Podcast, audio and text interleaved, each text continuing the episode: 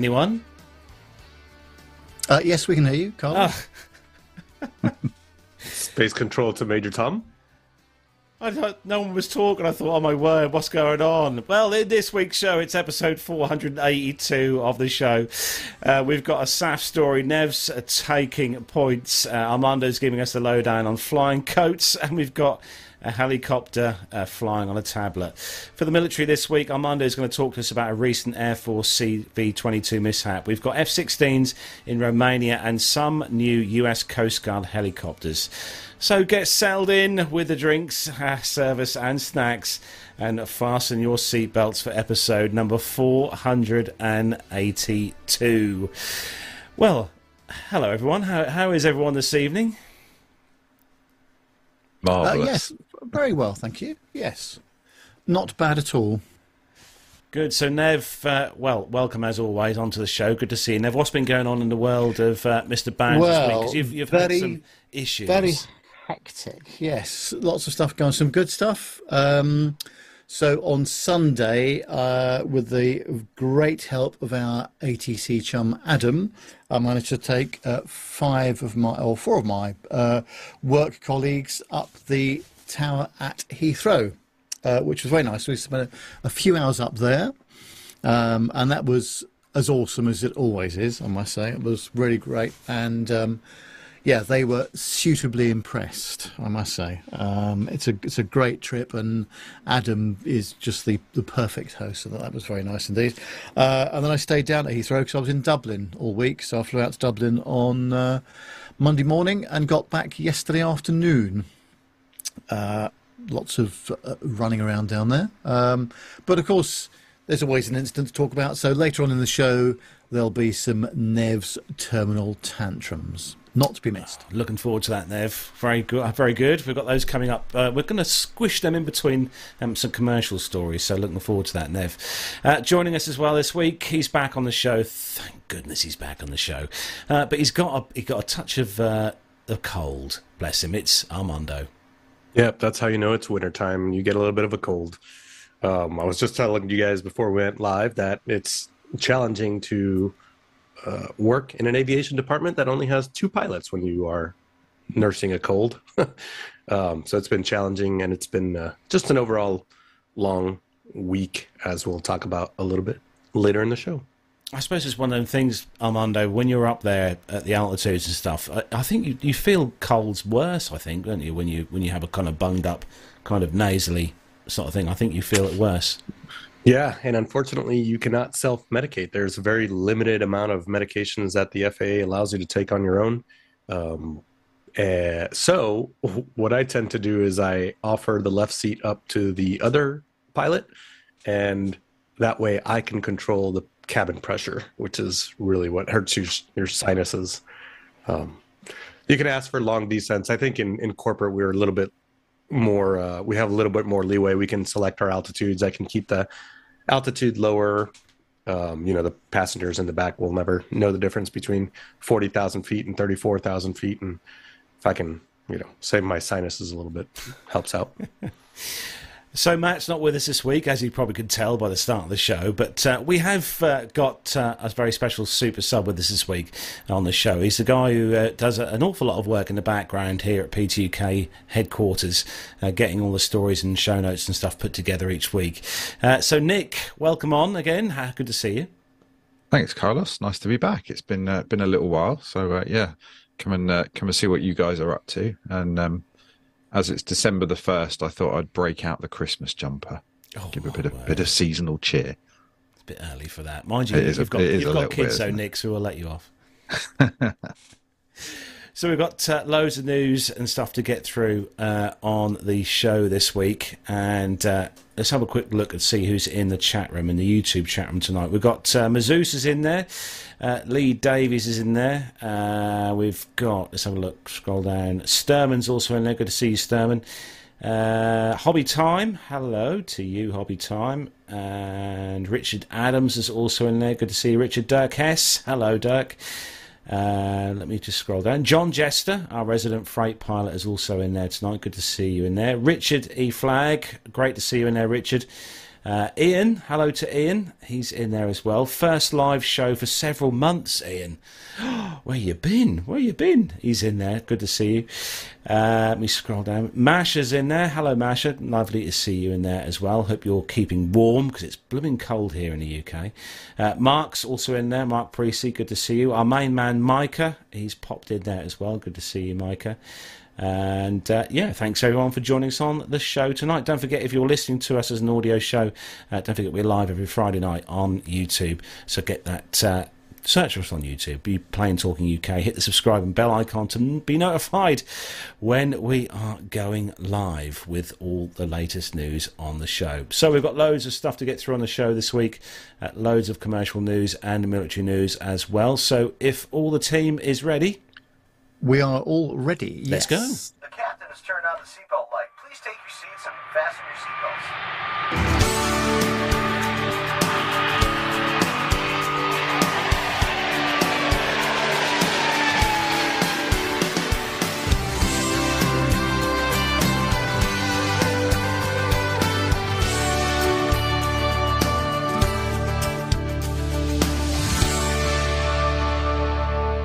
Do you know what, Nev? It seems like we're always covering stories about uh, the sustainability sort of stuff on, on the show. But uh, this first one comes to us from bbc.co.uk, and uh, the headline is Groundbreaking Transatlantic Flight Using Greener Fuels uh, Finally Takes Off. Now, you may have seen this uh, on your telly boxes this week. Uh, this was a Virgin Atlantic aircraft, the first transatlantic flight by a large passenger plane powered by alternative fuels has taken off this week. Operated by Virgin Atlantic, fly, it flew from London Heathrow to New York's JFK Airport. Uh, the airlines uh, the airlines see the flight, which is supported by government funding, as demonstrating that a greener way of flying is possible. But lack of full supply remains a challenge, while other technologies will be needed to hit emission targets. Uh, the flight is a one-off, uh, and it's one of its kind so far, and it's not carrying fare-paying passengers. So-called sustainable fuels, or SAFs, can be made from a variety of sources, including crops, household waste, and cooking oils. For this flight, a Boeing 787 was uh, filled with 50 tons of SAF. Uh, two types are being used, with 88% derived from waste fats and the rest of the waste from corn products in the US. Following tests and analysis, the flight was approved by the UK regulator, the Civil Aviation Authority, early this month. And a number of companies have been involved in the project, including engine maker Rolls Royce and energy giant BP. I'm surprised they're involved.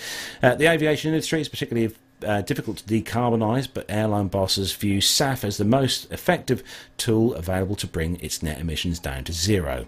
Planes still emit a carbon when using SAF, but the industry says the life cycle emissions of these fuels can be up to 70% lower. Uh, Shai Weiss, uh, chief executive of Virgin Atlantic, said the airline's flight on Tuesday was proving that fossil derived fuels can be replaced by sustainable aviation fuel. She said it's really the only pathway to decarbonising long haul aviation and over uh, having the youngest fleet in the sky, he told BBC's Today programme. It's really a monumental achievement. However, he said there was not enough SAF currently and added that due to the fuel being more expensive, flight prices would end up being higher. Virgin's founder, Richard Branson, uh, admitted it was going to take a while before there was enough SAF for everyone to use. He said, but if you have to start somewhere, he told the BBC, and if we didn't prove it can be done, you would never ever get sustainable fuels. So the story goes on, but yeah, I mean, this is obviously a groundbreaking flight. It's been done by the aircraft, and it, it went well. Obviously, the aircraft got to its destination, but um, as the story says, Nev, this stuff doesn't cost three pence to make. Well, isn't it a bit like the electric car thing? You know, I'm afraid um, it's more expensive. Um, whilst maybe being possibly a bit greener, um, but I, I mean, this is going to take some time. This is not going to be an overnight thing at all, and um, I wonder how many of the engines are capable of being run on sustainable aviation fuel as well. Um, these are obviously very modern Rolls Royce engines that are on the 787. But um, yeah, I mean, it, it, as you say, it, they've got to start somewhere. But I think this is going to be a quite a, a long haul, um, if you'll pardon the pun. And I, I, I, this is, you know, we're, we're probably, I don't know, twenty or thirty years away from from seeing it um, on a regular basis. I, I, would say, from what I've read. What do you think, Armando? Obviously, uh, over in the US, you know, we've we've sort of stolen the mantle for this, the first, um, you know, first aircraft to fly out of the UK. Yeah, well, it's got to fly back, doesn't it? Um, so uh, no, I don't. You know, I think we're probably Europe and the US are are working fairly closely. You know, since all our OEM manufacturers are all you know cross continent, so I'm sure the the crosstalk is happening. I think more for me, you know, I don't. I'm not sure it's going to make its way to corporate aviation anytime soon. I anticipate that the cost savings are going to be more for the airlines first, and then the technology will trickle down to um, other aviation uh, uh, sectors, I suppose.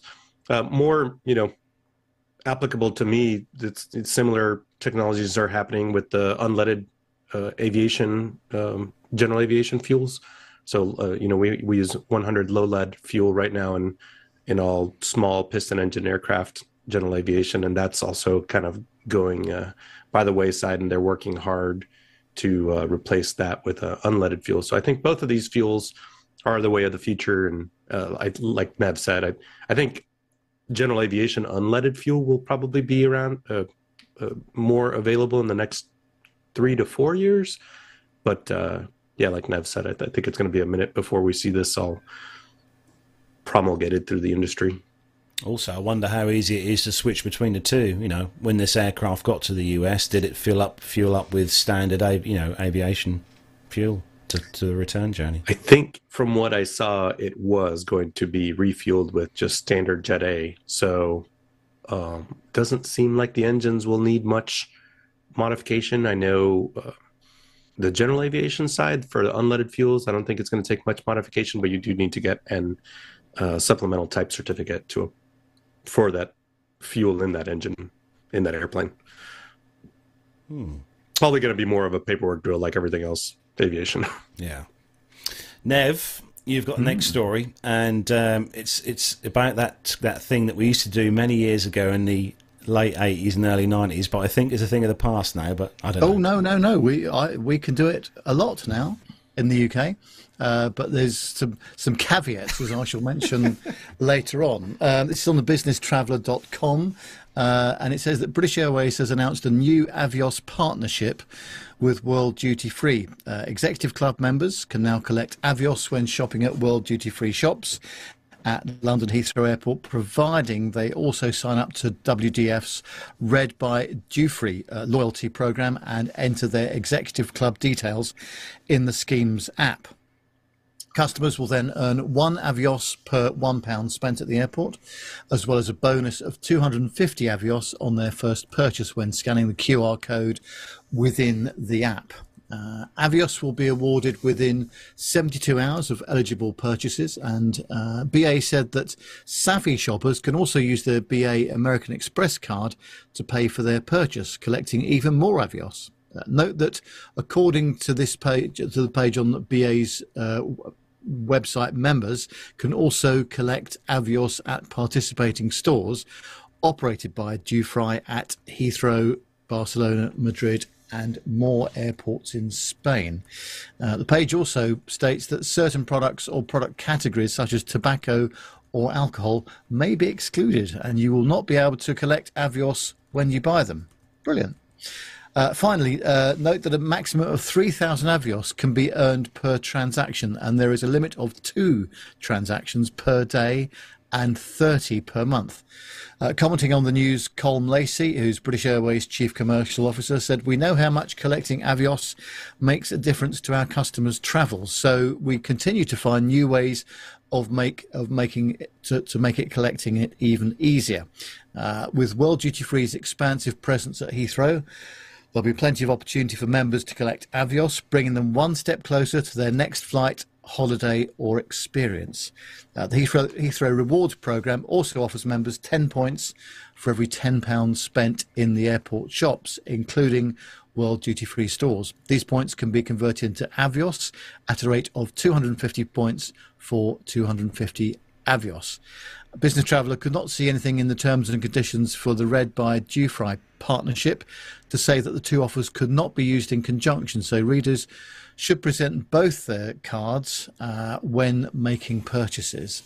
Now, you were just saying, Carlos, is duty free a thing anymore? I know. Uh, Well, years ago, uh, it used let me give you a, a, a quick example of why it should be, but it isn't. Uh, going through Dublin Airport this week on the way back, there's obviously Dublin's in the EU and the UK isn't. So I thought, ah, here we go, big duty free purchases coming up.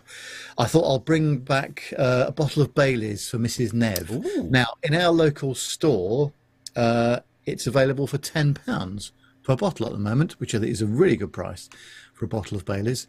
Um, in the World Duty, no, sorry, in, it wasn't World Duty Free. It was one of the other um, uh, shops in Dublin Airport. It was 24 euro, reduced to 17 euro as a special deal, which is still more than 10 pounds. Um, so the answer to your question is not necessarily.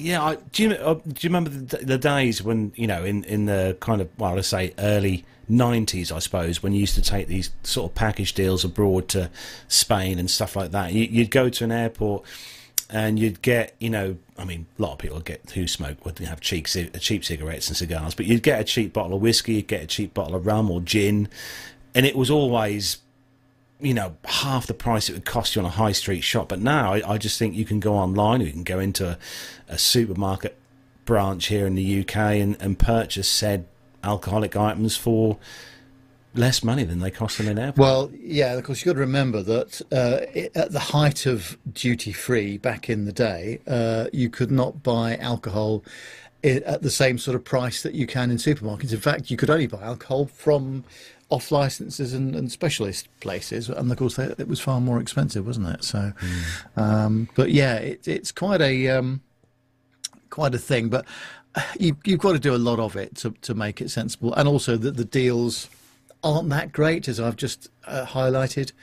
You know, some of them there, there might be some deals here and there, but you know, generally speaking, I think it's aimed at the passenger that's transiting from one place to another through the airport, and they might want to take their host or, you know, their wife, girlfriend, husband, boyfriend, whatever, brother or sister, a bottle uh, on the way through. So that's the way to do it, probably, isn't it? But yeah. Of course, if you live in the US, you don't have to worry about things like duty free because the alcohol is so ridiculously cheap. You could just buy tons of it. Hi, Armando.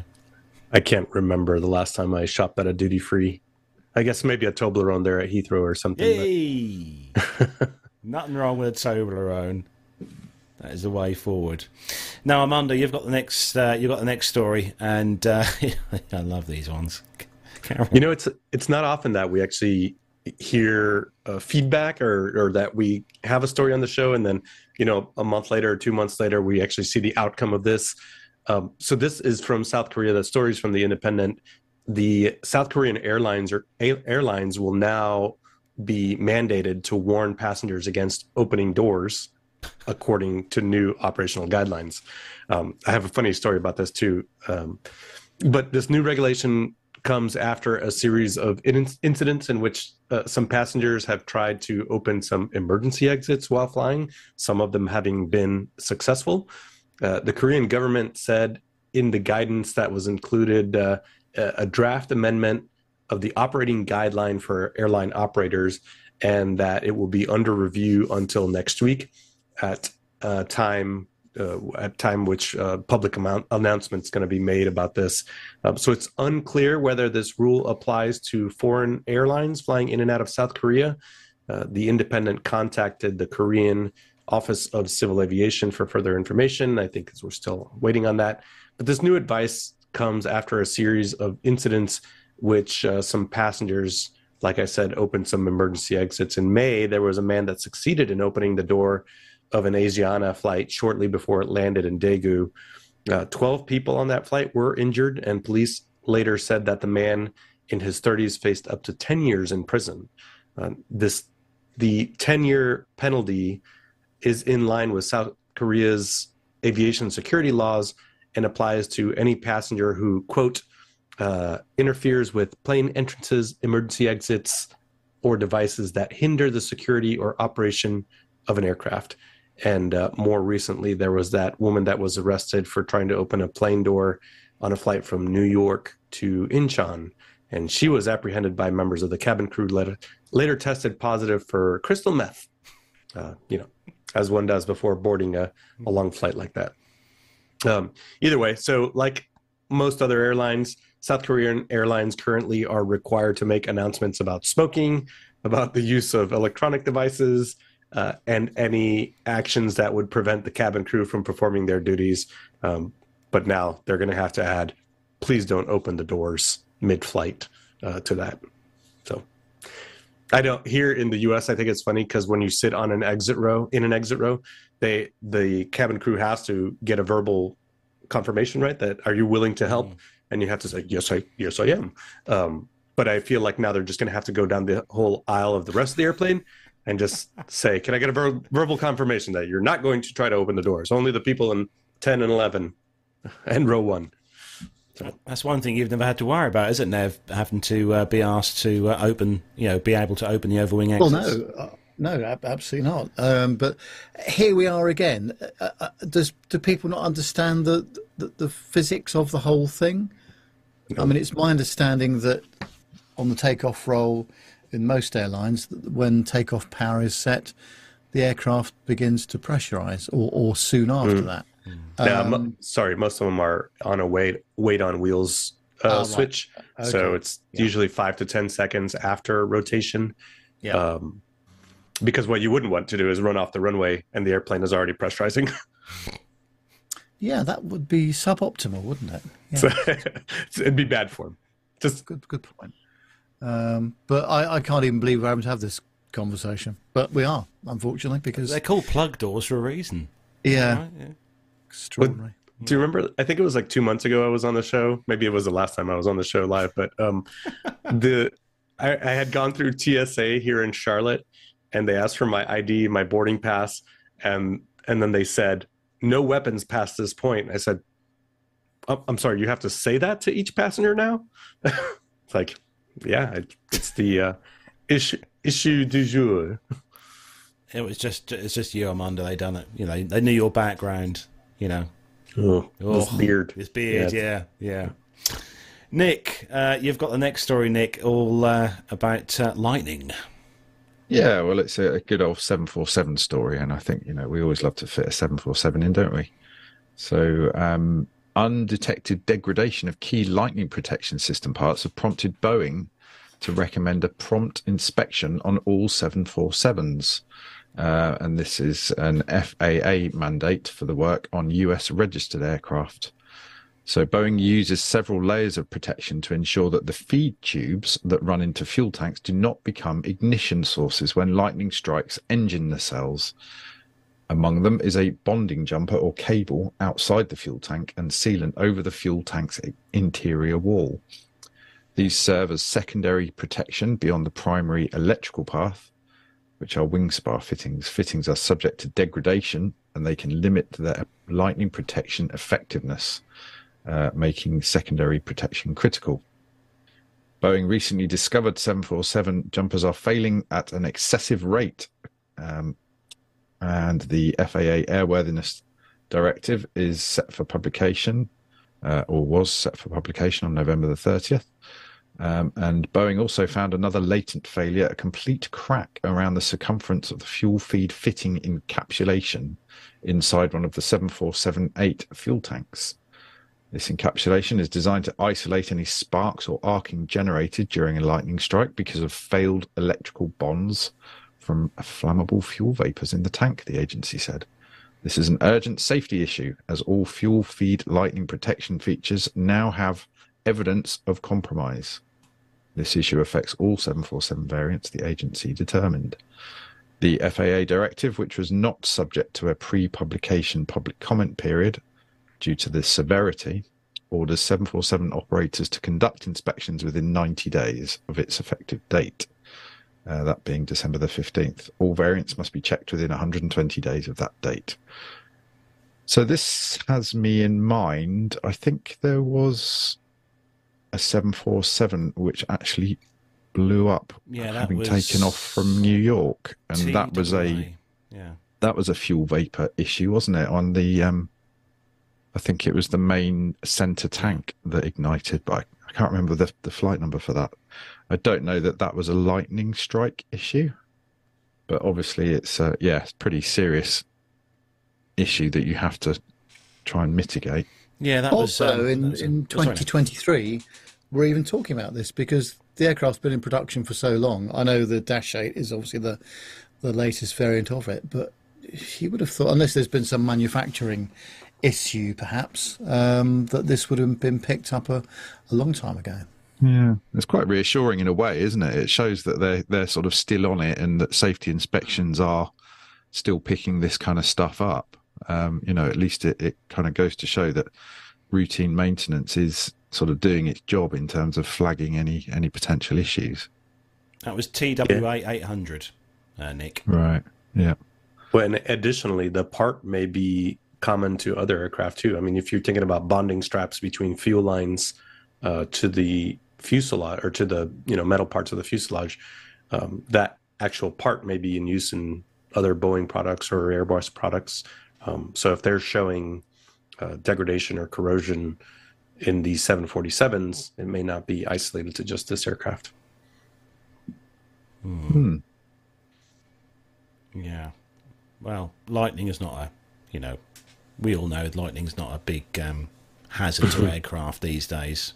You know, whether you see the pictures on the pictures you see online look more dra- uh, dramatic than they actually are in real life. I think, isn't it right, Armando?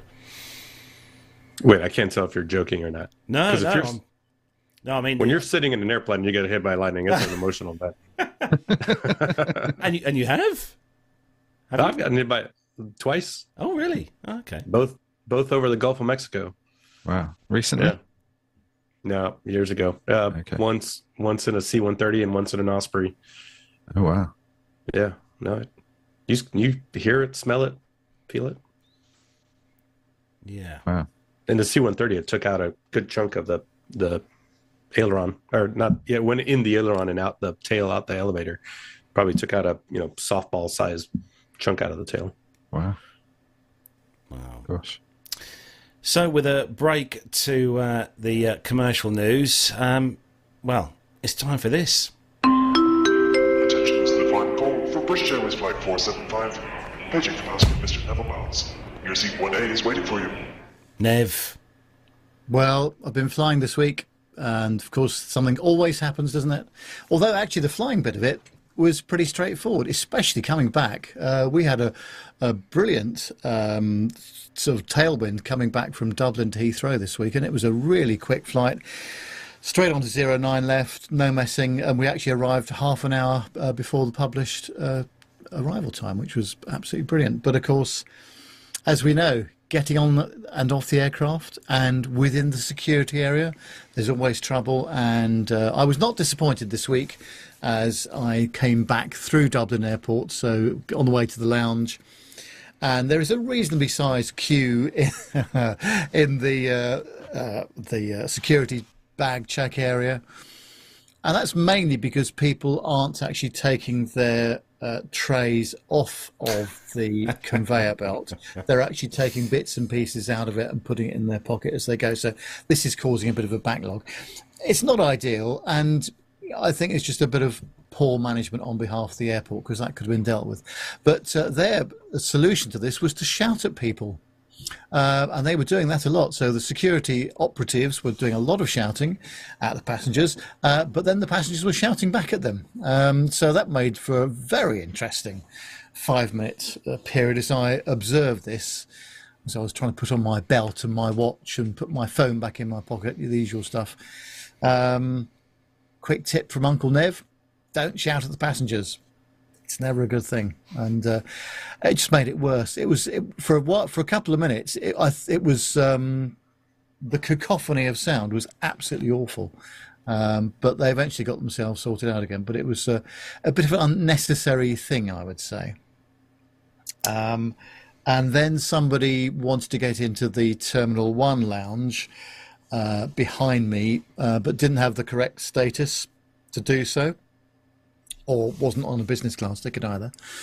And uh, so he decided to take issue with the poor lady on the desk, and that resulted in loudness and shouting and unnecessary stuff. All I wanted was a coffee and a bun. Um, but yeah, so it's a bit of a shame people can't behave themselves um, under those situations. But you know that's what happens. So yes, actually, the as I say the flying bit this week was pretty reasonable, but um, yeah, it's all it's the bit in between, isn't it? Always.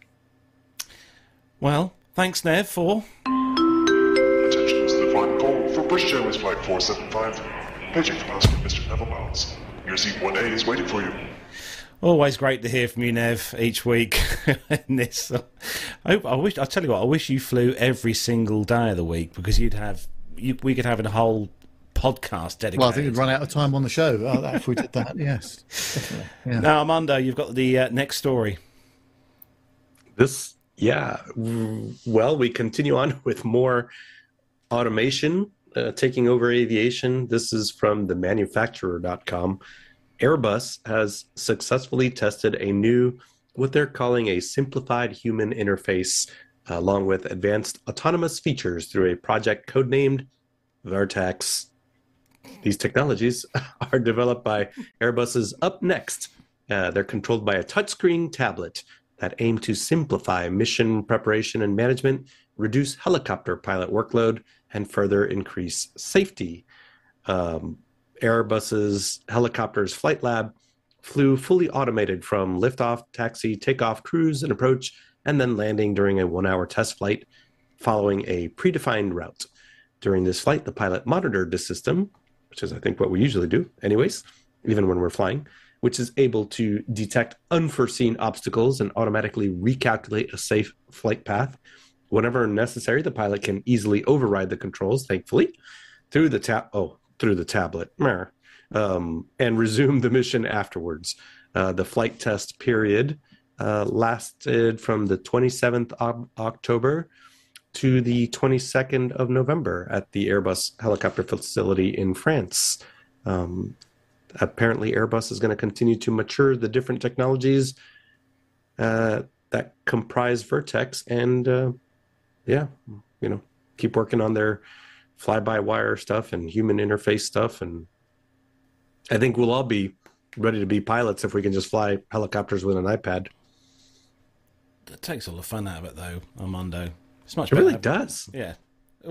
Why would you want to do it with a touchscreen when you can have a nice yoke or control stick, throttles, all the bits and bobs? Or can you imagine when it when it gives you the temperature warning, like your iPad's about to shut down? and You're like, uh, what am I supposed to do now, right? Or you get the eight percent battery warning. Do you want to go into low power mode? No, I don't. yeah, What do you think, Nev? This is all a bit too much, isn't it? You know, Well, the thing is, I'm not I'm not an expert in this area, so I, I can't can't really comment. I mean, it's you know, um, flight automation, of course, has come on s- such a long way, but as we well know. Um, Having the pilot in the loop is still, or two pilots in the loop, preferably, um, is still an important part of, of, of what goes on. Um, I mean, I think it's interesting that they're, they're experimenting with, with, with different things and, and they can prove that certain things work. Um, but um, trying to find out what the real world use for it would be, I don't know what that is, I have to say. But, you know. Um, stick, Well, stick but to it's- proper flying. well, well, the fact that it says whenever necessary, the pilot can easily override the controls through the tablet. Um, well, yeah. So why do you need to do that? not to That's kind mention of that their job, isn't it? yeah, and the tablet is one foot officially one foot from the actual controls. Yeah.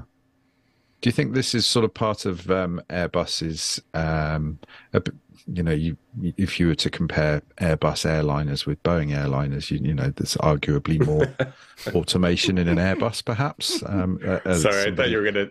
I thought you were gonna go with this is already what they do. Right. Well, it's kind of, you know, as a layman, it's, you know, often perhaps the perception that an Airbus um, aircraft may be more simplified or automated compared to a Boeing um, aircraft. Uh, so perhaps this is their kind of um, their way of making helicopters um, easier to learn or easier to become uh, proficient at flying? Flying Yeah, helicopter's perhaps. not easy. Fixed wings away forward. In come the emails. Jeez, I would love to agree with you, but all these eVTOL things popping up, I think vertical lift is is going to be uh, the way of the future. So, moving on to the next story, moving away from all things automated now. And good news if you uh, want to go and get yourself an apprenticeship, because aircraft uh, manufacturer, even, uh, this is from the businessdesk.com, uh, Airbus is seeking to recruit more than 200 apprentices, probably to use iPads, uh, at its Broughton site near Chester. Uh, the site, which currently employs 5,000 staff uh, making wings for all the group's commercial aircraft, is holding an open doors event next week to attract the next generation of young staff to work at the plant. Airbus head of Broughton plant, Jerome Blandin, said, We will welcome potential apprentices, including school leavers uh, and beyond next Saturday, December the 9th, when the event kicks off at 1.30. The manufacturer wants to take on 239 new apprentices, blimey, at the site next year, which includes everyone in its early careers program, such as graduates, undergraduates, and interns.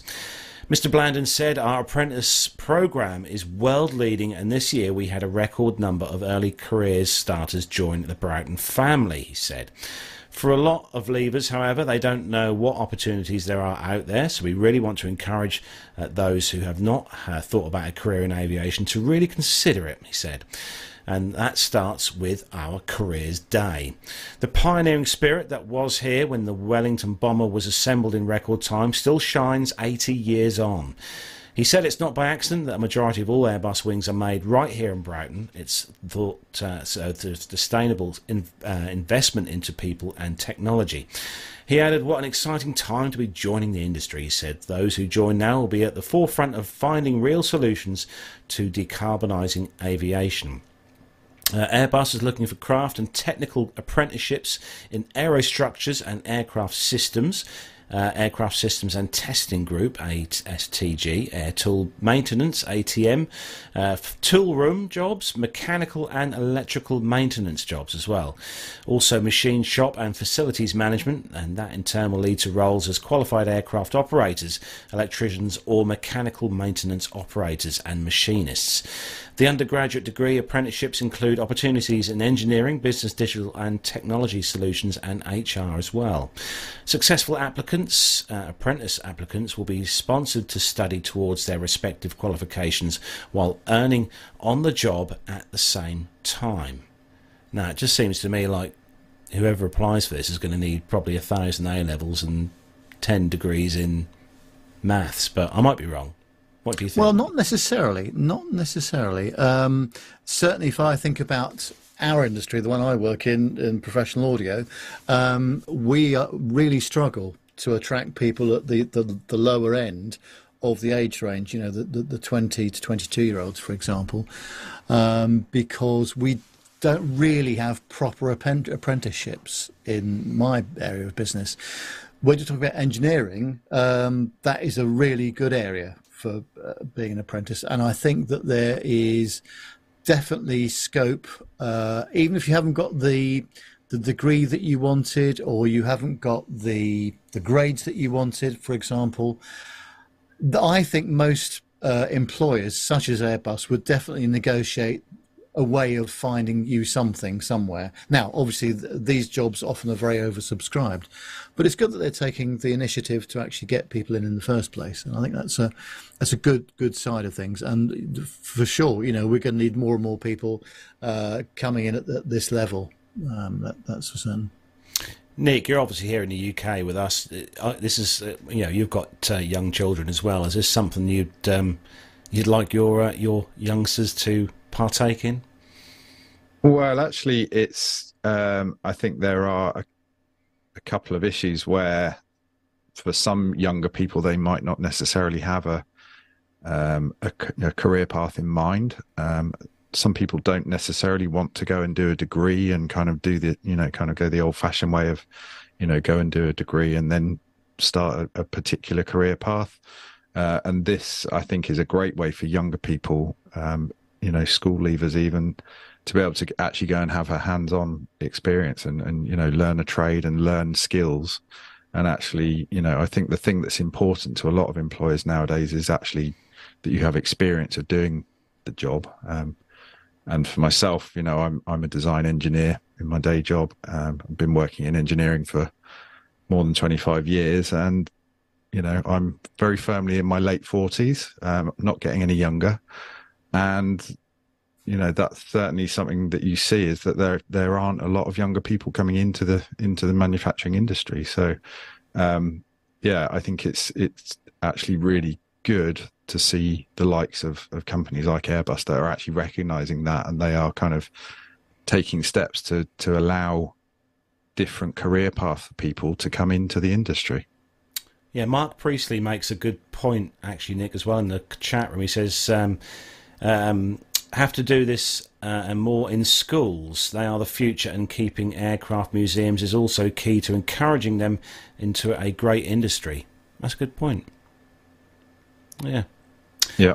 Yeah. It's, uh, yeah, I think, you know, it's really important that uh, we get younger people engaged with, um, with engineering and, you know, manufacturing in particular is, it has receded in the UK. We, we still have an awful lot of very skilled people and a lot of skilled, um, niche areas of industry within the UK. So uh, yeah, it's very important that we we keep those skills alive and and that uh, you know although we perhaps nowadays recognise sort of Asia and Far East as, as being the centres for, for manufacturing in, in volume, the UK is still very much the place where a lot of R and D happens and a lot of the innovation actually occurs at the sort of development end of, of manufacturing. So yeah, it's really important to keep that alive. Any thoughts before we move on, Armando, over in the US? No, I completely concur. Here in the US is the same. I'd, I'd love to see more avenues to get into the industry, not just as pilots. Hmm. Staying with you and Armando, you've got the next story, and uh, this is more. This more fits in with your day to day job. Oh, I was just thinking. I didn't. I didn't pay Nick to put this story in there or, anything. I, I, had nothing to do with this, but this is a, specifically about corporate aviation. Um, as you guys know, uh, private aviation, corporate aviation has seen a significant growth since the start of the pandemic. Uh, those who could afford it preferred private air travel uh, over commercial uh, air travel, especially during the, the pandemic. Uh, over the last couple years, the private aviation sector has grown 23% in the United States alone. Uh, so, more and more private aircraft management companies are being launched, uh, catering to a growing demand of private and business jets. Uh, similarly, private jet manufacturers are pushing hard to increase production, as we've seen from uh, Textron and Embraer and uh, uh, Dassault and all those aircraft manufacturers. But depending on the size of aircraft, and I actually get asked this question quite a bit. new private jets, new private jets, can cost anywhere between 15 million and 80 million. That's 80 million US dollars. Um, now that is for a small to medium-sized uh, jet. That doesn't include the larger business jets uh, such as uh, BBJs or the Airbus ACJ. Most of those jets are well over into the hundred million dollar category. But uh, probably one of the more famous, uh, you know, it used to be Learjet. Now we kind of think of Gulfstream as the the industry uh, image of corporate jets. So the Gulfstream G700, it's a large business jet that can accommodate up to 19 passengers in a standard configuration up to 10 passengers, if you can imagine this in a sleeper configuration. Um, that aircraft has a maximum speed of uh, Mach 0.925. That's wow. uh, nine nine tenths the speed of sound. The uh, aircraft has a maximum range of 7,500 nautical miles. It's about 13,900 kilometers. Now, this air this aircraft was unveiled by Gulfstream in 2019, entered service a couple years ago, uh, 2022. Um, so as far as the capital and the operating cost, the Gulfstream G700, that's a $75 million aircraft out of the barn. That's brand new. Uh, it is one of the most expensive jets in its class due to uh, technologically advanced systems. It's got extraordinary flight capabilities. Um, while that can be shared, that cost among fractional owners, Uh, the aircraft also has a pretty hefty operating cost, which varies on usage. Uh, there's a great website, libertyjet.com, that shows the annual operating costs of flying the Gulfstream G700 can be up to, well, um, you can surpass it, but on the high end, $3.25 million per year, uh, depending on the usage. That's for a Gulfstream that's being used about 200 hours per year, uh, will be somewhere around the $2.2 million mark with an average cruising speed of 550 miles per hour. That kind of works out to about $19.69 per mile, if you can imagine that going down the highway there on the, uh, the MO level or something like that. Um, the more you operate it, the cheaper it is actually to operate. So if you take a Gulfstream G700 and fly it 400 hours a year, that can be somewhere around 3.3 million dollars. Um, that brings it down to a much affordable $15 per mile at the same average cruise speed. Um, so it's the same with uh, big airplanes, little airplanes. The more you fly it, the, the less cost per hour it is to run. Um, if you take all of those numbers for a Gulfstream, at least, uh, that works out. If you're flying it 200 hours a year, it's about $10,000 an hour, uh, more or less. If you fly it 400 hours a year, then it comes down to about 8,300 US dollars per hour. Um, and I think Nick actually added some questions here. Let's see. I think you were wondering, Nick, how that compares to what we fly in the Hawker, right? Yeah, I was sort of interested to with your experience, and you know, I, am obviously not looking to uh, uh, kind of delve into any um, sensitive information with your particular employer, but I was just interested to know if if uh, you know 200 or 400 hours was a kind of fairly typical figure, and you know how that would compare in your experience. Yeah, I think there's two, uh, maybe three factors that I would throw in there. So ours is a private owner, and they are the only ones that use the aircraft. So the aircraft is not on charter; it's not publicly available or anything like that. So we actually only fly about 150 hours per year for our aircraft, and that's a two aircraft flight department, both Hawker 800s um, our annual operating budget is 1.2 million per aircraft. That's for about 150 hours, give or take. Uh, if you were to put an aircraft on charter, now a lot more people are using it. So I would say 200 hours a year is pretty reasonable, maybe even more than that, 400. Um, if it's a really busy like a NetJets or something like that, then the aircraft are going to far exceed that.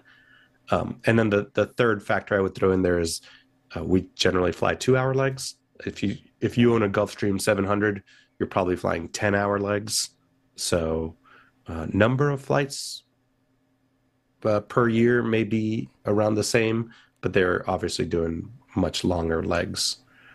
So, which I suppose arguably is better from a maintenance point of view because you're doing less cycles. Less cycles, yeah.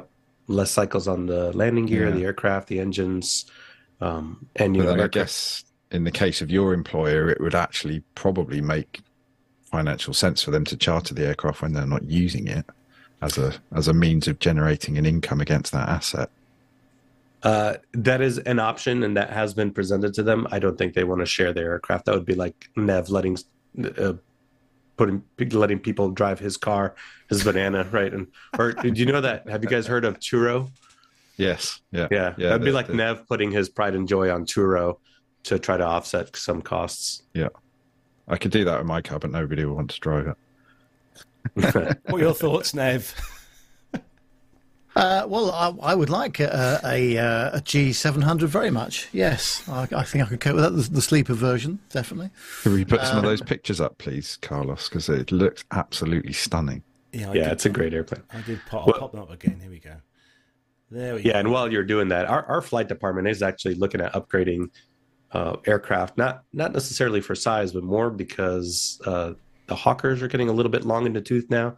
So parts availability, getting into service centers, uh, it is a Textron aircraft, and it's they kind of inherited the Hawker, right? They they didn't build the Hawker, and um, for us, I think one of the things that you were wondering, Nick, about cancellation for maintenance issues, we don't really have a lot of cancellations. Hawker's pretty reliable, pretty high dispatch rate. The problem is when it does go into phase maintenance, that getting some of the parts, even tires, are taking a couple months. Windshields take us, you know, four to six months to get.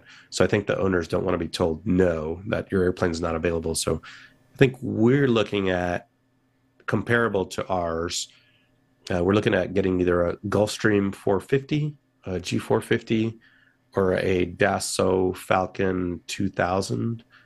Uh, it'll probably be one of those. Maybe maybe an Embraer Legacy, but that's it's getting a little bit newer and pricier. I don't I don't know that they want to spend that much money. So um, I I am leaning towards the Dassault to, towards the Falcon. Um, that would be a great airplane to fly. yeah, I, I can imagine for the sort of person that's spending upward, upwards of a million dollars a year for the for that overhead of of the convenience of having a jet, they don't want to have that jet stuck on the ground for four months because they can't get a windshield Yeah. for it. Yeah, and you know, and these numbers are all relative, right? So I mean, to them, going from so like going to a Dassault, or sorry, to a Falcon four, uh, two thousand, for us, we could sell both Hawkers, uh, and get a single Falcon two thousand for maybe eight nine million dollars, and then your operating cost goes up to just under two million dollars. So for them, it would be almost negligible the the increase in flight per hour, but but much more um, reliability for the future. Right. I have jump cool. seated on a Falcon 2000 from East Midlands Airport to Le Bourget back in the day Wow. for a well known uh, construction company manufacturer. And that was uh, great, sitting between the two pilots for 50 minutes. That was a, a treat, that was. Uh, but tell you what, whilst we're on the subject of corporate aviation, have you noticed on your breakfast television this morning all the broadcasters are getting themselves in a right tizzy about COP28, the climate change summit, and the fact that people are having to go there, in some cases, in many cases, by private aircraft. Once again, I'm not an expert, but you're holding it in Dubai, roughly in the middle of the world. And that's a massive generalization, I realize. People are going to have to get there somehow. Um, and I find it absolutely unbelievable that this was their the, top story on two of the the broadcasters' programs this morning here in the UK. Notwithstanding all the stuff that's going on in Gaza, Israel, Ukraine, Russia, you know, all of that seriously bad stuff. Now, obviously, a climate change um, conversation has to be had, and I, I understand all that. But honestly, to hijack the whole of the news with uh, the disgust and amazement that these world leaders have had to travel by aviation to a climate summit. I, I, I'm missing something here. I definitely am. Yes. Mike has just said in the chat room, actually, Nev, he said the uh, vice president of the US went there today, obviously flying on a 757 or the C 32. Yes, yes. Anyway, Uh, as well, I was going to say, as we're talking about, you know, aircraft efficiency and pollution and stuff, let's let's go back in time to some of these aircraft where seeing a black a three mile trail of black smoke was a a treat for all of us. so many memories. Nev, you've got the next story, and this is, oh, this is such good. This is so good. Well, actually, talking of yes, talking of black smoke, there's some a couple of aircraft here that uh, definitely fit into that category. I would say it's on uh, war, uh, warbirdsnews.com.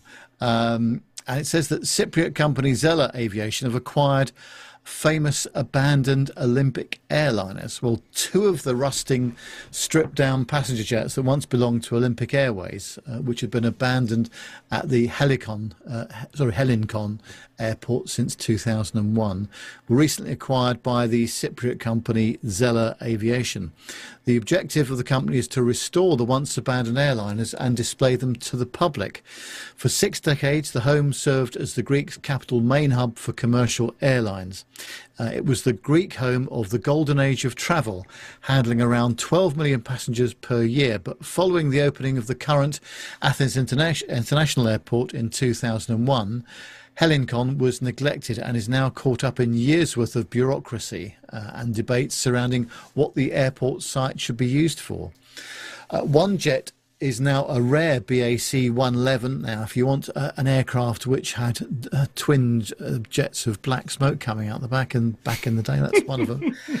Um, and very loud before they fitted the hush kit, uh, but sporting the uh, colours of the Hellenic Air Force, which uh, belonged to the Cyprus Airways fleet. Once the aircraft is restored, it will be donated to the municipality of uh, Lavrio and will be placed next to the city's harbour. The initial idea was to transport the aircraft to Cyprus in the historic colours of Cyprus Airways, but at the current stage, the transportation process was deemed particularly difficult and expensive. The second aircraft is a Boeing 727, which was acquired in 1968 by Greek millionaire Aristotle Onassis for the legendary fleet of the uh, Olympic Airways. After maintenance and renovation, this aircraft will be preserved until a final decision is made regarding its location where it will be displayed. Uh, the president of, of um, Zeller Aviation, Andreas Christodoulos, uh, says that these two aircraft are part of the history of Greek and Cypriot aviation. Uh, the exhibition of these two aircraft to the public will provide an opportunity for people, especially the younger generation, to travel back in time and discover the fascinating world of the aviation industry. Zeller Aviation, since its establishment in 2006, has been active in the in the field of aircraft wet and dry leasing, chartering, and aircraft sales. Uh, with offices in Cyprus and the United Kingdom, Zeller Aviation provides a range of service for its clients located in Europe, Asia, Africa, and the North and South. So uh, these, quite these interesting, aircraft, isn't it? honestly, these aircraft now these have been photographed so much online. There's not many aviation kind of geek sites that don't have pictures of these aircraft sitting here, and they've been there, for, as you say, now for a number of years. But um, you know, the old BAC 111, I remember flying on one of those with British International Airways (BIA) back in the late 80s to uh, Yugoslavia. Um, and yeah, really, it's such a. Oh, I, I can still remember as well the, the glorious orange and white livery of the uh, of the aircraft, and of course the seven two seven as well. Uh, another aircraft that um, I flew on back in the late eighties as well as a child. But uh, uh, do you remember remember flying on these as well, Nev? I never flew on a 727. Uh, I did fly on a BAC 111 um, from Luton to Belfast once. Um, Who was that with? That might have even been a. Was it a Ryanair? I don't know. Didn't know. Ryanair have a BAC one? I'm They sure they had. did, yes. Um, but um, yeah, I mean, gosh, noisy uh, was the name of the game with both of those aircraft actually. But with the hush kits fitted, uh, it was a, a far more reasonable experience, I, I think, for, for people outside um, on the ground. Do you know uh, or heard much about the BAC, the illustrious BAC 111 Armando over in the US? Uh, no, there was a few airlines that had them here also. Uh, that was ooh, slightly before my time, though. Sorry. Nick, what about you? No, again, I'm I'm far too young. Oh, listen to it, honestly, what you like. Uh, he Armando, says with a big birthday Well- coming up. oh, Uh, Micah Micah says he used to fly 111s on Allegheny. And I, I correct me if I'm wrong. I think Allegheny was bought by U.S. Air and then became U.S. Airways and stuff. So I think they might have made it over to U.S. Air at some point. But yeah, there was a few. There was quite a few here in the U.S. yeah, I'm surprised. Did, B, did BA have the 111s, Nev? Or did they not? No, No. I don't think they did. I wonder Um, why. It's a British built aircraft. I'm surprised BA didn't have any of those. Yeah. Oh, actually, no. That, so, I'm sorry. They did. I beg your pardon. They did have some. Yes. Um, back in the day. Yes, they did. Um, in fact, they operated them out of Gatwick for the holiday routes Ah, as yeah. well. I think. Yes. Yeah. Now, Armando, you've got the last uh, story in the commercial news all about a very special museum that I really want to get and go and have a look at. Yeah, it's not not much of a story, more of an update. The I've had a couple people, um, actually some listeners that have asked me about the status of this museum. Uh, now, we did a story on this a couple months ago how it was going to be renamed the Sullenberger Aviation Museum here in Charlotte. But finally, some artist renditions are being published. Um, Carlos, I think there's some pictures there that we're going to put up. But uh, finally, get a date also. So we're looking at summer 2024 when the museum is going to open. Now, I thought it was pretty good to begin with, but it was a little outdated as far as the facilities themselves go. For us av geeks, the aircraft themselves themselves inside the the hangar are pretty cool, and I think they're going to um, have a, a, really nice interactive uh, display with all their current aircraft, which are all sitting on the side of a runway right now.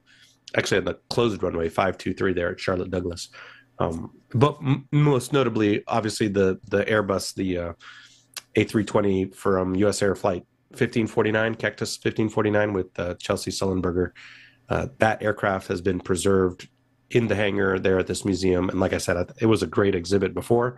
So all of you guys that have come to Charlotte, you're just going to have to postpone your trips or start planning your trips for the summer of 2024 when this museum opens up. It's going to be pretty cool. It looks good. It looks really good outside there. Yeah, it, I mean, even in the old museum, the when you walk around the Airbus, the A320, and you see the damage that was done, yet at the same time think the damage that wasn't done, it's pretty impressive. Um, it was a really impressive interactive exhibit, and they're going to have news stories playing from that day and, and news from uh, from you know print news and television news and things like that. But it's pretty pretty awesome. Yeah, it looks good. I would like to get across and see that. It's one of the things I want to do. Yeah. But uh, Nev, moving on to the next part of the show, what, what uh, what's coming up next? Well, uh, it's the start of the month, so that means we say thank you to our Patreon donators. And uh, of course, without which we can't run the show. So we really appreciate all of your contributions. And this month it's Derek Smith, Bill Aronek, Sam Dawson, Logan Lynch, Alex Robinson, Dirk S., Sasha Beer, Stephen Ivy, Nick Codling, thank you, Nick, uh, Luis Cachares, uh, Alan White, Stephen Howland, Tanya Wyman, Nick Hewitt, uh, Masha Gertz, uh, Ruben Wells, Neil Lamborn, Graham Haley, Jonathan Warner, Jordan Rose, Andrew Wilson, Captain Jeff, Adam Spink, Liz Piper, Jeff Ward, Benjamin Todd, Jenny Parkinson, Evan Shu, Stuart Backer, and Stephanie Plummer. And for those who have contributed by PayPal, it's Mazuz Kareem. Thank you, Mazuz. Uh, Craig Urasoko and Richard Adams. Thank you, one and all, for your superb contributions ever. Many thanks. Yes, thank you to everyone who has contributed, as always, this month to Patreon and PayPal. We all do very much appreciate your help each month, and uh, we've got some. Uh, well, some exciting plans, I think, next year, haven't we, Nev? Uh, my diary, yes, have, my diary is a lot more uh, open next year. Um, we're going to make an, an effort of uh, doing a lot more next year, I think, for the show. Mm. So hmm. we're going to get some great stuff on board. Uh, so it's time. It's time for our caption this picture of the week. Now, it's your chance to comment on a picture that I post on our social medias on a Wednesday, and uh, I'll pop the picture up on the screen there. Now, uh, um, Armando, could you explain what's going on with this picture uh, here? Well, it's taken from inside of an aircraft, and this is something ne- Nev has never seen this because this has to be back in 23, 24A, I would say, right? Looking at the left side. seat I'm familiar with at all. No. Yeah. So Nev, this is this is what the airplane looks like if you were to oh, okay. have to use the aft lav. um, uh, but as we look out onto the wing of this aircraft, uh, we see a lot of uh, I'm going to use the American tape uh, term duct tape holding the wing together. Uh, so off we go with the. Uh, what do we get here? Do we have music for this? Do we? We don't do the music for this, right?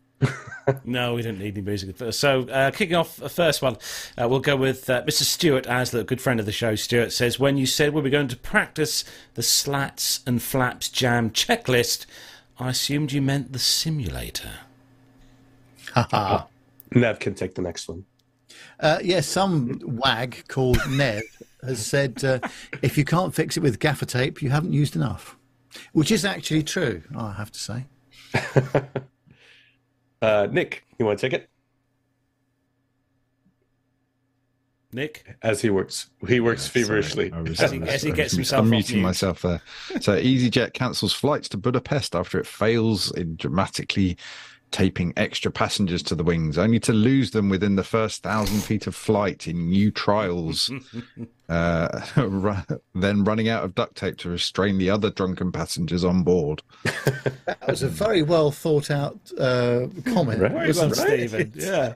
Uh, John uh, John Luke says Russian Airbus finally leaves the field after many of the heavier parts were removed. Ah, yes. Uh, Michael says it's taken an age, but at long last, one PT UK host has finally boarded a budget airline. The whole experience, along with the view from seat 1A, left him speechless. Wonder, I wonder who they're talking about. Yeah. Let's see. Ben says, "Alas, it was discovered that despite the name, speed tape does not make it go faster." Nick, you want the next one with Jenny? Yeah, we got our, our good friend of the show, Jenny, um, co-pilot to pilot. Now, don't get in a flap, but And also, a member of the chat room this evening, Richard, uh, says uh, in airplane film style. So we're going to go light in the cabin is flashing. Don't panic, pa- uh, passenger. Are you telling us, ab- us absolutely everything? The crew member says, No, sir, we are out of speed tape. Riot now follows in the cabin. Light now flashing. Okay, panic! You have to know, you have to know the film Airplane to get all that. But uh, Yes. Nev, what's Sean saying? Uh, Sean simply says stick and rudder. Oh, I like Bill's here. It says, "The captain speaking is getting some additional help to stick the landing." Uh, Nick, you got Chris. yeah, Chris, Chris Gurney reckons it will be good for another 50 hours. Ah, yeah. Uh, Steph Smith says if it doesn't move, and it should, use WD 40. If it moves, and it shouldn't, use speed tape till it stops moving. And then uh, Chris says, now we know why they want to keep the shades down. Bob says, "Duct tape is for ducks. Speed tape is for planes." Excellent. Very good. Have we got uh, any in the chat room, Nev? It's a great question, um, and I'm going to have a look. Um, sorry for the pause. Um, Mark Priestley says, uh, "New lightning strike." Uh, s- uh, sorry, um, new lightning strike uh, s- uh, defense tape. See, it's topical because we just talked Yeah, about it. just did that. uh, Lee says, uh, "We got tape, but where's the engine?"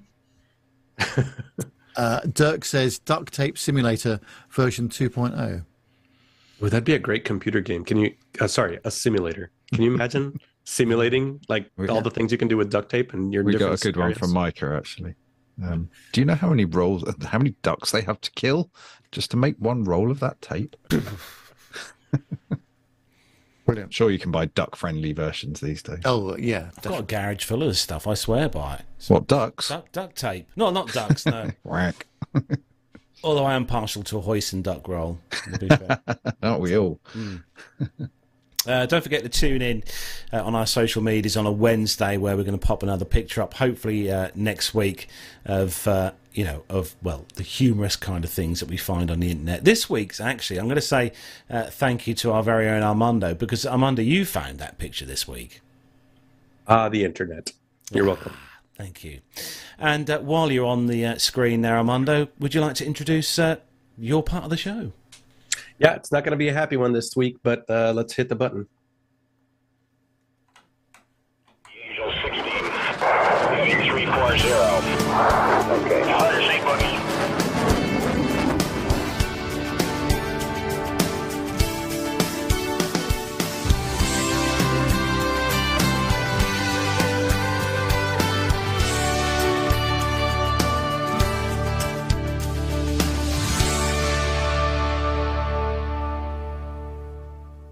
Okay. Well, uh, as you, most of you listening to the show have probably seen, there was a Air Force Special Operations CV-22 Osprey that went down in Japan just in the last uh, 24, 40, 40 hours or so.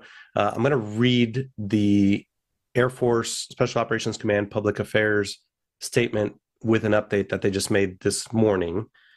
Uh, the U.S. military, alongside the Japan uh, Coast Guard, the Japanese Self Defense Forces, local law enforcement, and Japanese civilian volunteers, is continuing search and rescue operations for the CV 22 crew following the mishap that occurred on November 29th off the shore of Yakushima Island in Japan.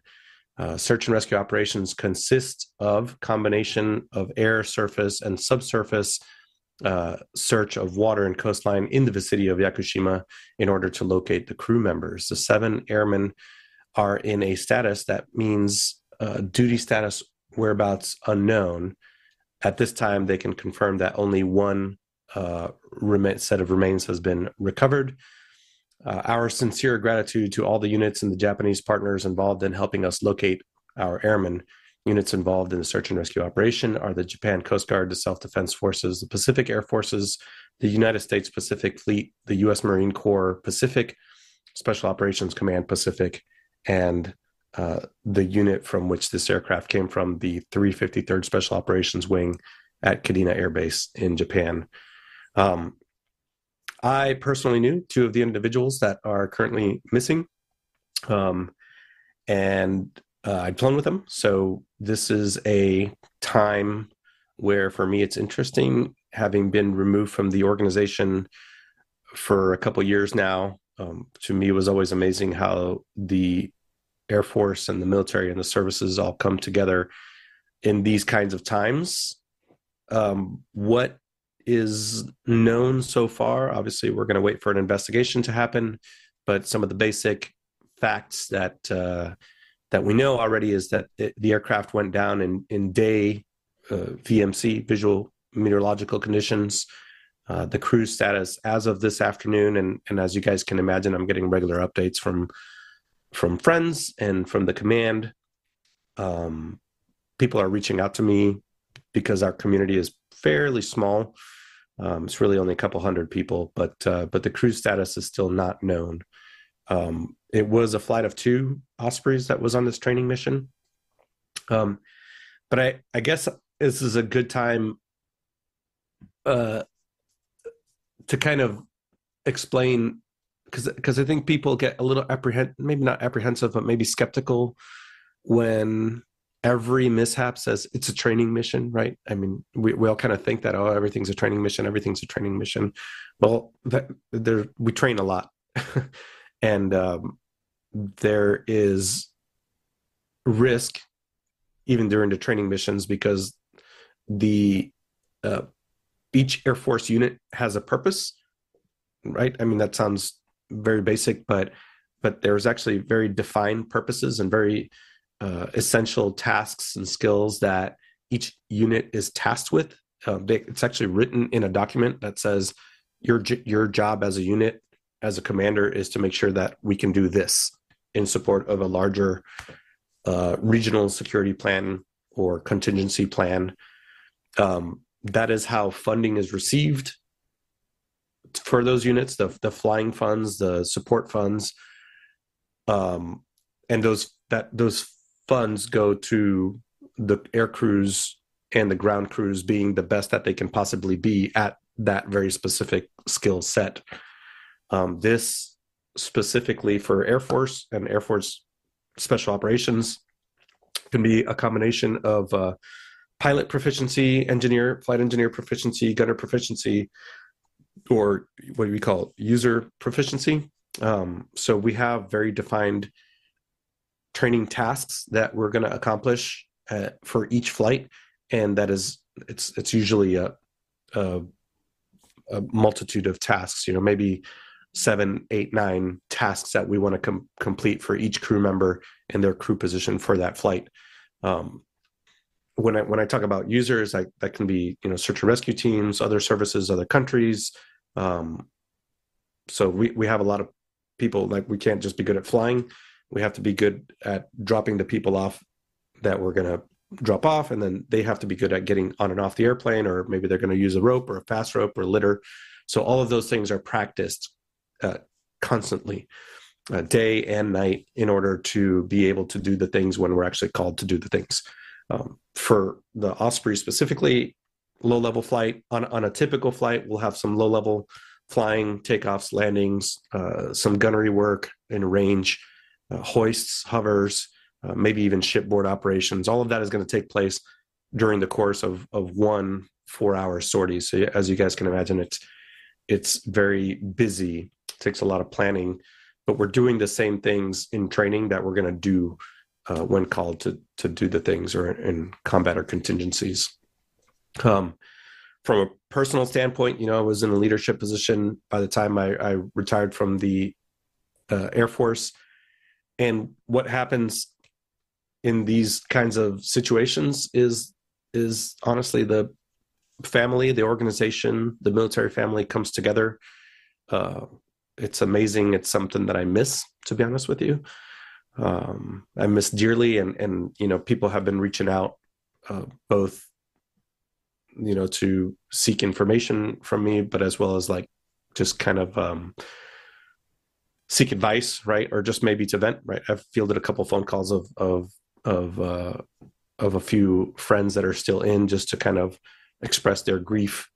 Um, just like any civilian organization, there are uh, critical incident plans.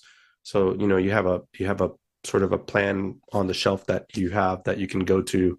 Um, and then a big part of it is controlling the information, right? And that's harder and harder with the with the internet nowadays. But a, a lot of what I've been doing over the last, uh, well, you know, almost forty eight hours now, has been uh, helping control the information, helping tamper speculation. Um, it's very important for, most importantly, the families, but the units to to have some time to to process what's happening to them. Um, and the internet is just really really hard to to do that with. Um, so that's a lot of what happens initially with with this kinds of things. And then you know as information comes about then they'll publicly or they'll publicize it and then you know we'll get it in the media and and so on and, and so on. But um, here you go. It's very very sad indeed isn't it? And you mentioned there it's uh, you know might have been up to a four hour sortie. So these flights take a lot of planning and, and, the briefing involved must be extensive as well. And let's be, you know, clear, these are professional guys and girls op- operating uh, these aircraft. Um, and, you know, in aviation, there's always a lot of emphasis on contingency and always leaving yourself a way out and, and, what happens if this happens or what happens if something else happens. So that's, I would imagine, very much part of the briefing, but still things can go wrong, uh, unfortunately, um, and we'll have to wait to see on what really does happen. But uh, yeah, the internet's uh, not a good place sometimes with these sorts of stories, um, and uh, ill-informed speculation is just awful. Uh, not just for the the wider community, but for the, the families and, and those who are closest to the people involved. Yeah, absolutely. Um, you know, and, and the, the Osprey has a bad rap, and publicly people uh, that are incredibly uninformed love to bash the Osprey um, because it every time that there is a mishap, it uh, it makes the news, and then you know it's already got this this I don't know this thing that they're trying to I don't know if it's promulgate or dispel. I don't know who's on what side, but we we simply don't know. I mean, they, they could have taken birds. There when we fly low level over the ocean, we're at 100 feet um, that doesn't give you a lot of time uh, to take any actions. You might get a little bit of a climb from the speed that you have. Uh, if it's a catastrophic mechanical failure, you know you're you're pretty pretty limited in any airplane. I mean, you could be flying a Cessna Caravan at at 100 foot low level, and, and you don't have a lot, a lot of time. Um, we've seen plenty of mishaps in all kinds of military aircraft, fighter jets, helicopters, um, you know rotary wing the tilt rotor where the the mission set that we do is dangerous. And we take on that risk. We we know the risk of flying at 100 feet or 200 feet off the water. Or in the case of helicopter mishaps you know flying at, at night on night vision goggles at 50 feet it's dangerous. It's a dangerous thing. Mishaps are going to happen.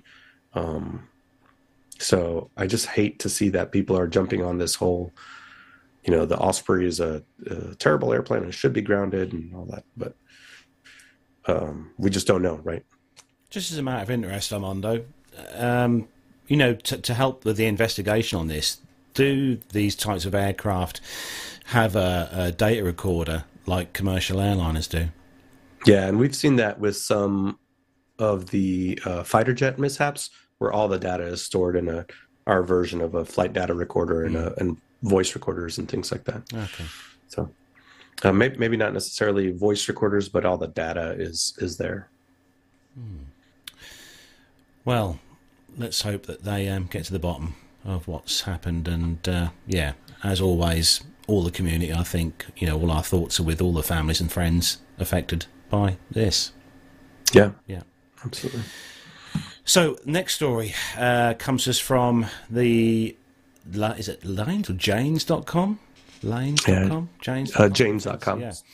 Um, this is uh, all about uh, Romania receiving their first F-16 from Norway. Now we always, we all know there's uh, quite a few F-16s about. Uh, Romania has received uh, from Norway the first of 32 surplus Lockheed Martin F-16 fighting Falcon combat aircraft it contracted in November last year. The Norwegian Armed Forces announced the transfer of the first three aircraft on the 28th of November, saying the jets were flown by Romanian Air Force pilots from Rygge Air Station to their future home operating station at the 86th Fetesti Air Base in eastern Romania. The sale of the F 16s will strengthen the and modernise the defences of Romania, an allied nation along NATO's eastern flank that's also a neighbour of the Ukraine. Norwegian Defence Minister Bjorn Arild Gram was quoted saying at the official handover of the aircraft. Now, Romania is acquiring 32 F 16 AM slash, excuse me, BM Block 15 midlife upgrade aircraft, as well as spares and support equipment from Norway. Sorry, got a frog in my throat here. Uh, for 388 million euros or 386 uh, million US dollars at the time the deal was finalised back in 2022. It's the largest ever sale of military equipment in Norway's history. The Norwegian Armed Forces did not disclose which variants of the F 16 made up the delivery batch, but the accompanying press release showed a twin seat F 16 BM with its new remaining, ser- remaining serial number of 1632 as one of the three jets. Uh, deliveries will run through to the end of 2025, by which time the Romanian Air Force will be uh, filled or field 49 F-16s, including the uh, 17 F-16 AM and BM Block 15 MLU aircraft recently received from Portugal. Uh, the Block 15 MLU provides uh, an a- a- a- analogous, a- a- alogo- al- analogous, analogous. Oh, what a word is that? I'll throw that in. there. An- analogous. Thank Just make sure you. you. don't get the emphasis on the wrong place.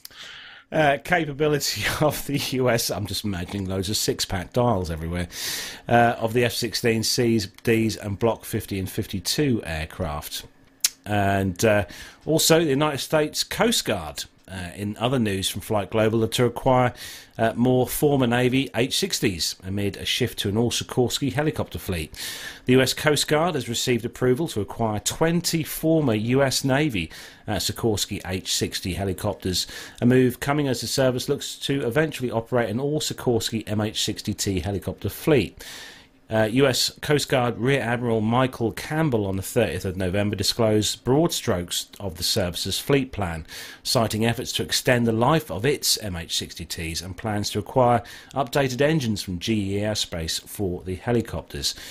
The United States Coast Guard said it intends to eventually operate only one helicopter type, the MH-60T, meaning it intends at some point to divest all its uh, 98 Air, uh, Airbus helicopters, MH-65Ds and Es, and the AS-365s. But when this might happen remains unclear. Uh, the Coast Guard now operates 48 MH-60Ts, a variant of the H-60 Sikorsky produced for the United States Navy. Several of the MH-60Ts are formerly, are actually former Navy H-60s that were converted to uh, Coast Guard standard. Uh, Campbell, the United States Coast Guard Director of Acquisition Programs, says the service has received approval to acquire another 20 former Navy SH-60s, though he doesn't say when those 20 aircraft are to be converted to the MH-60T standard and compose the first acquisition phase expected to include 27 total former Navy helicopter, Campbell says. He also adds that the United States Coast Guard eventually expects to operate 127 of the Sikorsky aircraft. Wow, that's pretty good coverage for the US uh, coast. Uh, the service has been clear that it intends to shift to an all Sikorsky fleet in the fiscal year 2024. And budget documents of the United States Coast Guard says it intends to decommission six MH-65s. And on the 30th of November, the United States Coast Guard received the first of a planned 45 new MH60T airframes from Sikorsky. The service using those airframes, which include uh, only the nose section, cabin, and aft section of the aircraft, to refurbish its existing MH60Ts, allowing them to be flown into the 2040s. Wow, this is a heck of a helicopter, Armando, and it just goes to show that it can be used for pretty much everything. Yeah, the uh, the you know this basically version of a Black Hawk. Um, there's a great show out, um, Coast Guard Alaska, uh, Coast Guard Mission Critical. Those are kind of docu uh, document. What do you call it? Docu series. Mm. Uh, they're, I mean, amazing what what Coast Guard pilots do. I have a lot of respect uh, because the kind of like I was just talking about when a lot of us pilots look at the sky and go, "Oof, we're not flying in that." Um, the Coast Guard, you know, people don't tend to get lost in clear day weather.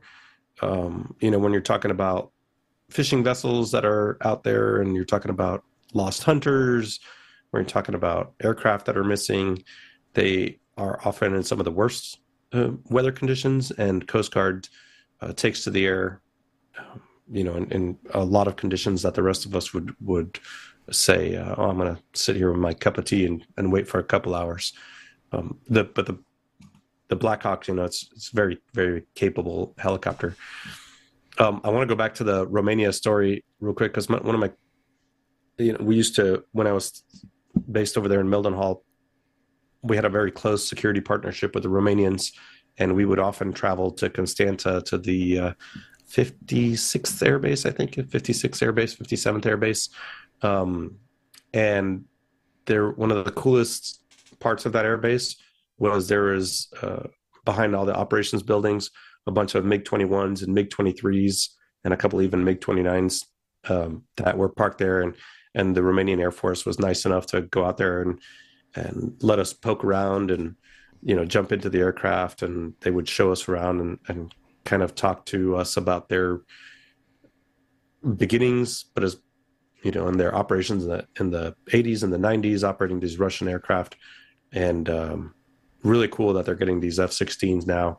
Jonathan warner said in the chat rooms even the early models of the f-16 retrofitted are very very capable aircraft. And i gotta i gotta tell you the romanian pilots that we flew with and against because we would do training exercises where they would try to do aerial intercepts with us they're some of the best pilots out there. They're really really good at what they do. So i can't can't wait to see what they can do with f-16s I got to say, Armando, one of my favourite films still is Black Hawk Down. i mean yeah that's a that's a very raw film Yeah. you got to be in the right mood to to watch that Yeah. But no, thanks for putting those stories together for us, Armando. Appreciate that. And obviously, uh, yeah, the chat room are definitely getting on board, especially Jonathan Warner. He does appreciate his military stuff, doesn't he? Bless him. But He's uh, the one. He's the one. Uh, Nev, it's the time of the show where we uh, hand things over to you to uh, to give stuff away. Yes, it's uh, the competition, and um, I wasn't here last week, but uh, I was intrigued by the questions from last week's competition because I would not have got these at all. But um, I'm pleased to say we have a number of winners in the hat, which I shall be drawing out in a second. Uh, last week's uh, the, the, well, the prize is uh, Ask the Pilot. by Patrick Smith. I think you've got that book, haven't you? Um, I have. It's it's at home. it's, I'm in the. PTUK Master Suite, Suite studio, so Lovely. Well, that's the prize. The questions, in fact, there was two questions, all sort of rolled into one, really. Um, the first question was, who was the first launch customer outside of the USA of the Boeing 737? Now, I wouldn't have known this, um, but it says that Lufthansa became the launch customer of the 737 on February the 19th, 1965, after an order was placed for 21 units uh, which were worth $67 million. Subsequently, the flag carrier of Germany received its first 737-100 on December the 28th, 1967, and became the first airline outside of the US to launch a new Boeing plane. I didn't know that. And the second part of the question was what airline was started as the result of the sale of those Boeing 737s to that launch customer? The answer is People Express. And um, I'm sure we've seen pictures of the 747 of uh, People Express on the uh, the internet and what have you. But uh, again, another thing that I didn't actually know that that was the result of that. So anyway, in the hat here we have a number. I think we've got about seven or eight correct answers. I shall uh, pick one out at random and let's have a look. Uh, and it is Michael Howie uh, from Germany, I believe, actually. I think we've seen, sort of seen his uh, email. So, Michael, well done. Excellent job, sir. Uh, Carlos will send you the book. I will uh, send you a quick email to um, get your address and we will send it off to you. yeah, I'll pop that in a in a little bag and get that sent off to you uh, as soon as I know where to post it to. So uh, Yes. yeah, get your address in and uh, we'll get that off to you. Well done, congratulations. Now, Nev, what are you giving away to our lovely uh, listeners and viewers this week? Here it is. It's called 30 Seconds to Impact. Uh, it's the uh, uh, story of BA 38, which crashed short of the runway at 27 left at Heathrow. Uh, written by Pete Burkill and his wife Maria Burkill. Uh, I bought this when it first came out, actually, and it's a fascinating read of the whole story of it. And um, I really recommend this. So I'm going to give this book away uh, next week to uh, who can uh, the person that can answer the following question. Um, now, obviously, we know that uh, most people know that the reason for the air, uh, aircraft crashing in the first place, the triple seven crashing, uh, was that both engines ended up um, in idle and, and not producing any power or, or hardly any power, um, and then subsequent um, uh, inspection um, result uh, showed that there were ice crystals um, in parts of the engine, which was affecting the fuel flow. But of course, as we know, everybody survived that accident. So the question is, how was Pete Burkill able, able to extend the glide of the aircraft so that it didn't impact the ground before the perimeter fence on runway 27 left at Heathrow? How was Pete Burkill able to extend the glide of the aircraft so that it didn't impact the ground before the perimeter fence on runway 27 left at Heathrow. As we know, it just made it across the perimeter fence and landed just short of the, well, actually on the threshold of the runway. Um, so if you would like to enter that competition, it's podcast at planetalkinguk.com podcast at planetalkinguk.com and we shall draw the winners out of the hat next week. So good luck with that and we'll post that uh, in the uh, and socials uh, this week as well for you. Now, Nev, if if someone wants to find out uh, a good way or way of finding out other than watching or looking through the internet interwebs, they could go and look at a certain uh, P2K milestone show where we had a, a discussion or a, a very important uh, talk about this, couldn't they? Yes, Number um, two hundred. Uh, oh, it was. That's right. Yes, Was, it- absolutely. was it three hundred? Oh, let me just Um, check. It was. Oh no, it was it was Oh, 300. 300. 300, yeah. 300. Our 300 Yes. show, yeah. Yeah, uh, because our chum Adam happened to be in the tower at Heathrow that day, and um, so for those who were there uh, on the day, um, he, Adam gave a very good description of all, all the things that happened there. So that was uh, Very interesting. Yes. Yes, if you search through on our fa- uh, Facebook, our YouTube page, uh, back to episode 300, and uh, you might find some inspiration if you watch Adam's talk on there. It was very good, wasn't it, Nev, what he done, he done that day? Brilliant. Absolutely brilliant. So we're going to start to wrap things up on tonight's show. I know Nev's had a had a heavy week, and uh, and uh, I think we've all had a bit of a busy week this week. But uh, uh, we'll start with uh, Armando this week. Armando, first off, are we going to have you on uh, the show next Friday? Uh, as of now, yes. Correct answer. you win. Yeah, it's always interesting how the schedule looks clear and then these trips tend to sort of start popping up. So what's what's going on in the world of uh, Armando in the in next week then? Uh, the usual, just kind of jumping back and forth between airplanes.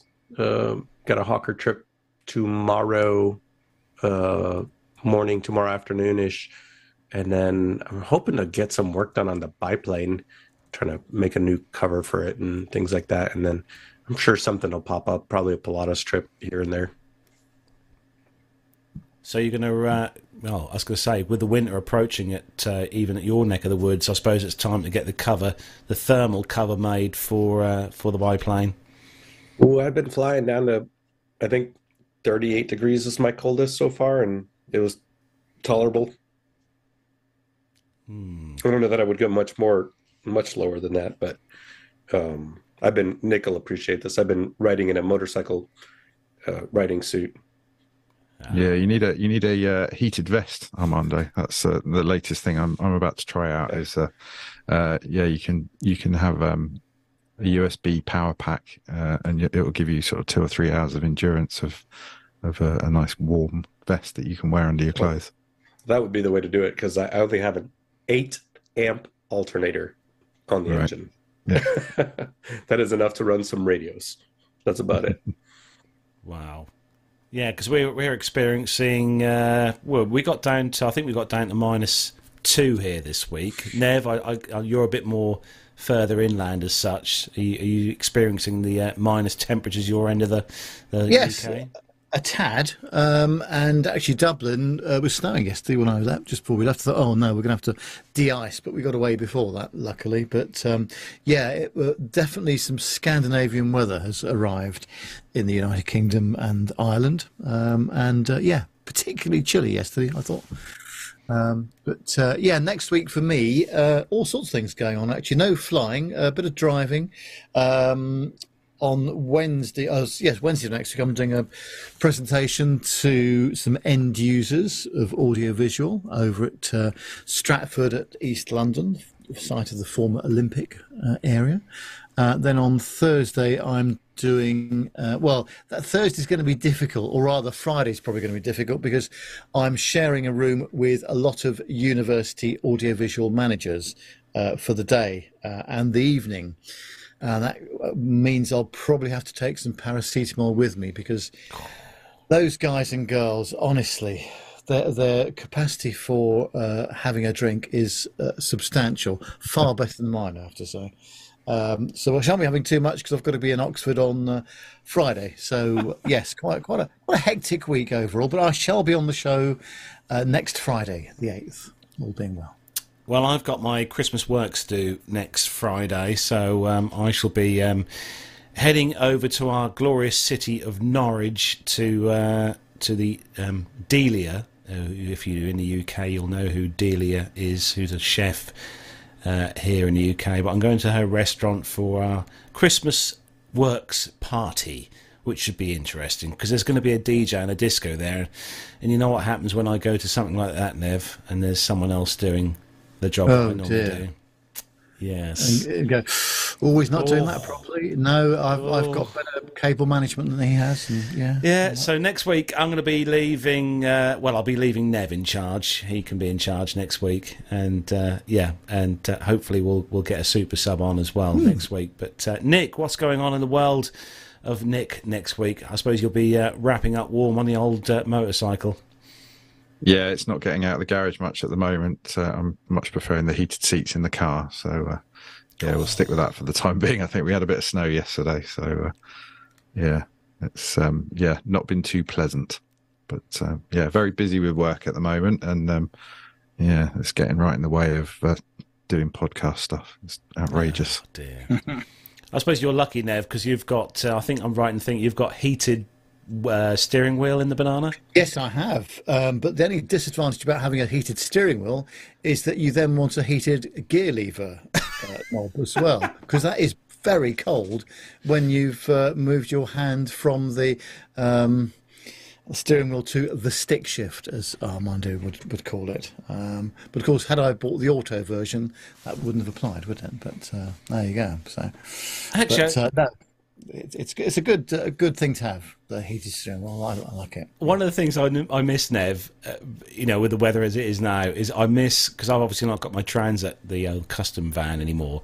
Is that heated front windscreen? Oh yes, yes. I think uh, many other cars have it now, but Ford had the um, the patent on it for for many years, and nobody else could get near it. It's a brilliant piece of uh, engineering, and it just clears the windscreen very quickly indeed. I suppose, presumably, they've got it on a lot of aircraft as well, uh, in order to stop uh, stop misting up. Actually, question for you, Armando. When you go to your aircraft, obviously yours are hangared, so it's not so bad. But when you go to the uh, an aircraft initially, if it's parked out on the ramp when the weather is as it is now, minus temperatures, you know, does it take long or to to heat the actual aircraft up, as in the interior of the aircraft for, for you and obviously your passengers? Uh, heating up, no, not generally. Uh, if you have an APU, that's pretty hot bleed air that's coming through. Um, it'll warm up fairly quick. Cooling it down is a different issue. Um, but similar to what you guys are talking about, the more importantly is we we can't have any frost. Um, so early morning frost, if your aircraft stays outside, um, that's kind of a no go unless you really want to pay the money to get de-iced. But that's expensive for a private operator. Uh, so you either hangar it or you just got to wait till the sun comes up and melts it off. Yeah, unlike those guys at Buffalo. Hey. Yeah, those guys are crazy up there. so, Nev, uh, for the benefit of those who may not know, where can people find out more about uh, the show online? Yes, have a look for the socials on Facebook, Twitter, and Instagram. Uh, just search for Plane Talking UK and you'll find us there. Uh, you can always uh, email the show at podcast at planetalkinguk.com uh, or you can send us a WhatsApp on plus 44 757 224966. That's plus 44 757 224966 for pictures, comments, or anything you like. Um, website is all the W's, planetalkinguk.com, and you can also join us on YouTube, as many people do, and join us in the chat room as well. Just search for Plane Talking UK on YouTube, and uh, you will find us there. And that's it. Well, we're going to wrap up the show then and say a big thanks to everyone in the chat room who's joined us tonight.